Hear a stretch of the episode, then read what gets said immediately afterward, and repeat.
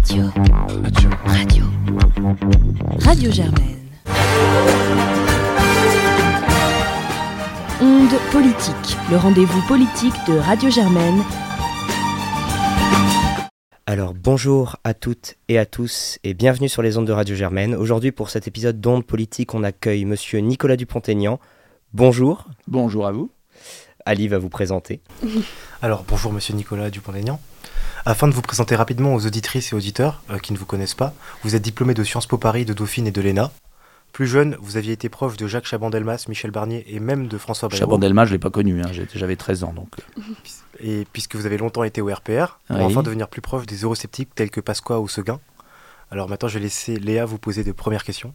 Alors euh, déjà, euh, merci monsieur euh, de nous accorder cette interview en prime time pour tous nos auditeurs, je tiens à dire, parce que je vous ai vu sur Élysée 2022 euh, euh, ce jeudi dernier, 17 mars, et vous y déploriez l'heure tardive de votre interview en disant c'est pour les insomniaques. Il était 23h30. Pensez-vous que votre électorat soit constitué d'insomniaques, ou plus généralement, comment le définiriez-vous cet électorat? J'en sais rien. Vous savez, simplement, je conteste. J'ai eu 15 heures, de, 15 heures de télévision et radio depuis le 1er janvier, quand euh, Emmanuel Macron, Marine Le Pen en ont eu 150. Et quand Madame Hidalgo en a eu 50, alors qu'elle est derrière moi maintenant dans les sondages. Donc, euh, euh, Madame Hidalgo a de la chance, elle a pu parler aux gens éveillés ou, aux travailleurs. Parce que quand on travaille dur, on ne regarde pas la télé, euh, surtout après une heure d'Hidalgo, c'est fatigant. Euh, et donc, euh, on commence pas à 11h, 23h20 à regarder la télévision. Il n'y a pas besoin de somnifère, on avait Hidalgo. Euh, et on vous accuse souvent de relayer des thèses un peu complotistes, notamment euh, à la suite de vos propos au plus fort de la crise du Covid.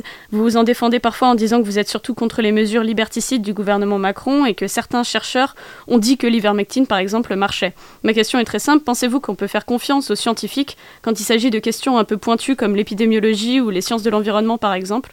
Par exemple, est-ce que vous savez euh, ce que c'est qu'une méta-analyse? Alors, je vais vous dire, les scientifiques, euh, ils cherchent, ils doutent, ils trouvent, et ça change. Et donc, c'est pourquoi moi, je ne fais pas confiance béatement à un scientifique. Et sur la crise du Covid, j'ai écouté tous les scientifiques. Simplement, j'ai regretté qu'à la télévision, on n'en voit que certains, et pas les autres. Et je pense que les Français étaient assez grands pour entendre des scientifiques qui pensaient radicalement différemment. Mais on avait le droit qu'à Madame Lacombe, qui s'est plantée sur tout, et on n'avait pas le droit à M. Raoult, où on le prenait pour un grand dangereux personnage. Je ne dis pas que Raoult avait raison sur tout, mais c'est intéressant d'écouter un peu tout. Et ce que j'ai constaté, c'est que tout a été fait pour euh, empêcher les Français de se soigner avec des médicaments pas coûteux, parce qu'on voulait nous vendre le vaccin, qui est une catastrophe, notamment pour les jeunes. Et, euh, je trouve ça déplorable. Voilà. Et donc, moi, je le dit, et on m'a traité de complotiste. Bon, voilà, l'ivermectine, euh, dans tous les pays du monde, est utilisée, sauf en France, où elle a été freinée. Voilà. Et il y a, une, y a une, un site internet, Ivermectine, où vous avez 300 études. Il y en a 76 qui sont enthousiastes, il y en a d'autres qui sont contre, il y en a qui sont pour. Moi, je connais beaucoup de médecins qui ont traité à l'ivermectine. Moi-même, j'ai été traité à l'ivermectine. En trois jours, c'était fini. Peut-être que sans ivermectine, ça aurait été fini en trois jours. Euh, mais c'est quand même curieux que tant de pays l'utilisent et que ça ait marché formidablement bien en Inde, au Mexique et ailleurs. Voilà. Maintenant, moi, je ne suis pas médecin. Ce que je demandais juste pendant cette crise, c'est qu'on ait le droit de penser, de s'exprimer. Euh, et quand on voit les mensonges d'État qui se sont succédés pendant deux ans, bah, je ne pense pas avoir autant menti que M. Véran, plutôt l'inverse. D'accord. Et aussi sur la crise du Covid, euh, sur le plateau d'Élysée 2022, vous avez évoqué le thème de la sécurité. Nous aimerions revenir notamment sur le sujet des violences faites aux femmes euh, Oui. que vous aviez évoqué brièvement et qui est euh, cher à votre programme, euh, comme vous l'avez dit. Que proposez-vous de faire pour réduire ce qui a été appelé une épidémie dans l'épidémie, car ces violences ont notamment augmenté à la faveur des différents confinements? Ce qui s'est fait en Espagne, on a la, la chance, entre guillemets, d'avoir eu un modèle espagnol qui, suite à des féminicides abominables, a pris en main le problème et l'a pas traité, mais du moins corrigé. Alors qu'en France, on est toujours dans le discours. Donc, c'est une enquête en 72 heures et un jugement dans les 15 jours. Je me suis un peu trompé, à, pas trompé, mais j'ai un peu résumé en disant 72 heures. En fait, c'est 72 heures d'enquête et dans les 15 jours, un jugement. Pour aller vite, car euh, ce sont des, euh, des actes de violence inacceptables où on peut aller vite. Et je demande des tribunaux dédiés, comme en Espagne. Je demande que le bracelet protection et le téléphone grand danger soient pas stockés dans les caves du ministère de la Justice. Je demande que euh, la justice française, euh, quand même, prenne au sérieux ce qui se passe. Euh, alors, c'est pas totalement la faute des magistrats. Euh, Il y a un problème culturel, je pense, mais il n'y a pas que ça. Il y a, on a tellement peu de moyens dans la justice française qui sont complètement débordés. Mais c'est vraiment une priorité absolue. Et puis des logements d'urgence, comme j'en avais fait dans ma ville quand j'étais maire. Si toutes les communes, euh, enfin toutes les communautés de communes avaient un ou deux logements d'urgence, cela aiderait énormément les familles. Et il n'y a pas que les femmes, il y a aussi les enfants victimes de violences. Et c'est énorme. Alors, on peut être en accord comme en désaccord avec lui, mais votre programme est très fourni et complet. Euh, J'ai notamment remarqué une mesure sur l'envoi au bagne aux îles Kerguelen, réservée Oui, aux ça, C'est condamnés la plus pour les... spectaculaire.